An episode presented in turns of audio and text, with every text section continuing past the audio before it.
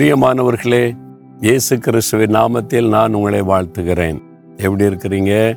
நிம்மதியாக இருக்கீங்களா? சமாதானமாக இருக்கிறீங்களா? சந்தோஷமாக இருக்கிறீங்களா? அதானே இயேசுடைய விருப்பம். நம்ம இந்த உலகத்திலேயே சமாதானமாக நிம்மதியாக சந்தோஷமாக வாழணும்னு தான் ஆண்டவர் விரும்புகிறார். மறுமையில் பரலோகத்தில் இயேசுவோடு இருக்க போகிறோம். அங்கே துக்கம் கிடையாது வியாதி கிடையாது பாவம் கிடையாது கவலை கிடையாது மகிழ்ச்சியான வாழ்க்கை. இம்மையிலும் போராட்டம் பிரச்சனை எல்லாம் இருந்தாலும் அதுக்கு மத்தியில் ஒரு நிம்மதி சமாதானம். அதுதானே இயேசு கிறிஸ்து கொடுக்குற ஆசிர்வாதம். இந்த ஆசிர்வாதத்தை நீங்கள் பெற்றிருக்கிறீங்களா? அப்படியா? அப்படி ஒன்று இருக்குதா அப்படின்னு நினைக்கிறீங்களா? யோவான் பதினான்கு அதிகாரம் இருபத்தேழாம் வசனத்தில் இயேசு சொல்லுகிறார் என்னுடைய சமாதானத்தை உங்களுக்கு தருகிறேன். I will give my peace and to you அது என்ன சமாதானம்? இயேசுடைய சமாதானம் அதான் தெய்வீக சமாதானம் டிவைன் பீஸ் அந்த சமாதானம் உள்ளத்தில் வந்துட்டா நம்மை சுற்றில் என்ன நடந்தாலும் நமக்கு விரோதமாக என்ன நடந்தாலும் எதுவுமே நம்முடைய மனதை பாதிக்காது. சரீரத்தை பாதிக்கலாம் சூழ்நிலையில் சில பாதிப்புகளை சந்திக்கலாம். நம் மனதில் ஒரு சமாதான நிம்மதி இருந்துக்கிட்டே இருக்கும். அதுதான் இயேசு கிறிஸ்து கொடுக்கிற தேவ சமாதானம். எவ்வளோ பிரச்சனை போராட்டம் வியாதி நெருக்கம் வந்தாலும் அந்த மனதில் சமாதானம் அந்த ஆத்ம அமைதி அப்படி இருந்துக்கிட்டே இருக்கும். அதுதான் இயேசு கிறிஸ்துவனுடைய சமாதானம். இயேசுவை நம்முடைய உள்ளத்தில் ஏற்றுக்கொள்ளும் போது அவர் சமாதான பிரபுவாக நம்முடைய வாழ்க்கையில் வர்றார்ல அப்போ அந்த சமாதானம் உண்டாயிருக்கும்.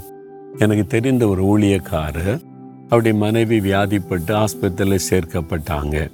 அவங்களுக்கு பலவிதமான காம்ப்ளிகேஷன்ஸு நிறைய விதவிதமான மருத்துவ சிகிச்சை செய்கிறோம் கடைசியில் டாக்டர்ஸ் வந்து நம்பிக்கை இழந்துட்டாங்க. ஒன்றும் செய்ய முடியாதுன்னு சொல்லி. அது அவங்களுக்கு தெரியும் அந்த சகோதரிக்கும்.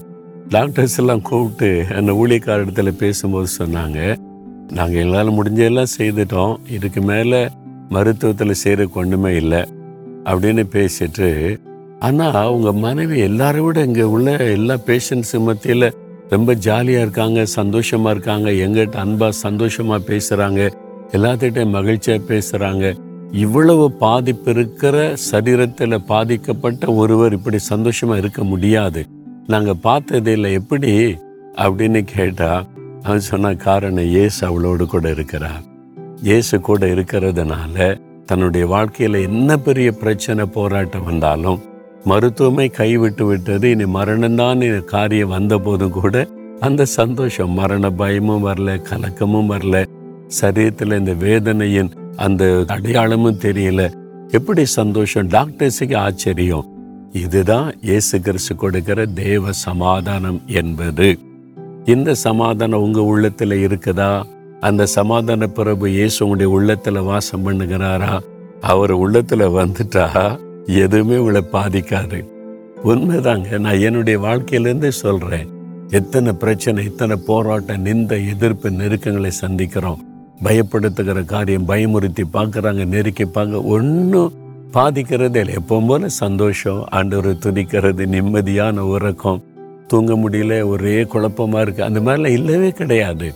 சமாதானம் அதான் தேவ சமாதானம். உங்கள் உள்ளத்தில் இருக்கா சின்ன பிரச்சனை கூட குழப்பத்தை உண்டாக்கிறது சாப்பிட முடியல தூங்க முடியலன்றீங்களே காரணம் என்ன? தேவ சமாதானம் உங்களுக்குள்ளே இல்லை. இயேசு சொல்கிறார் என்னுடைய சமாதானத்தை நான் உனக்கு தரேன் மகனே மகளேன்னு சொல்லி. அதை பெற்று இருக்கிறீங்களா அப்படி இல்லைன்னா இயேசுவே நீங்கள் என் வாழ்க்கையில் வந்துருங்க. என்னை முழுமையை ஆட்கொள்ளுங்க. உங்கள் சமாதானம் உள்ளத்தை ஆட்கொண்டா நான் எப்பவும் எல்லா சூழ்நிலையில சமாதானமாக இருப்பேன். நீங்கள் தான் எனக்கு வேணும்னு ஏற்றுக்கொள்ளுங்க. சமாதானம் உள்ளத்தில் வந்துடும் அப்படி இருதயத்தில் கை வச்சு சொல்லுங்க இயேசுவே உம்முடைய சமாதானம் எனக்கு வேணும். அன்று எத்தனை பிரச்சனை போராட்ட நெருக்கம் வியாதி உபத்திரவங்கள் மத்தியிலையும் நிம்மதியாக சமாதானமாக மகிழ்ச்சியாய் வாழ்ந்திருக்கிற அந்த சமாதானம் வேணும். எனக்கு இந்த சமாதானத்தை கொடுக்க சிலுவில மறிச்சிங்கல்ல நீங்கள் என் உள்ளத்தில் வாங்க. என் கூட இருந்து இந்த சமாதானத்தை தாங்க. இயேசுவின் நாமத்தில் ஜெபிக்கிறேன். ஆமேன் ஆமேன்.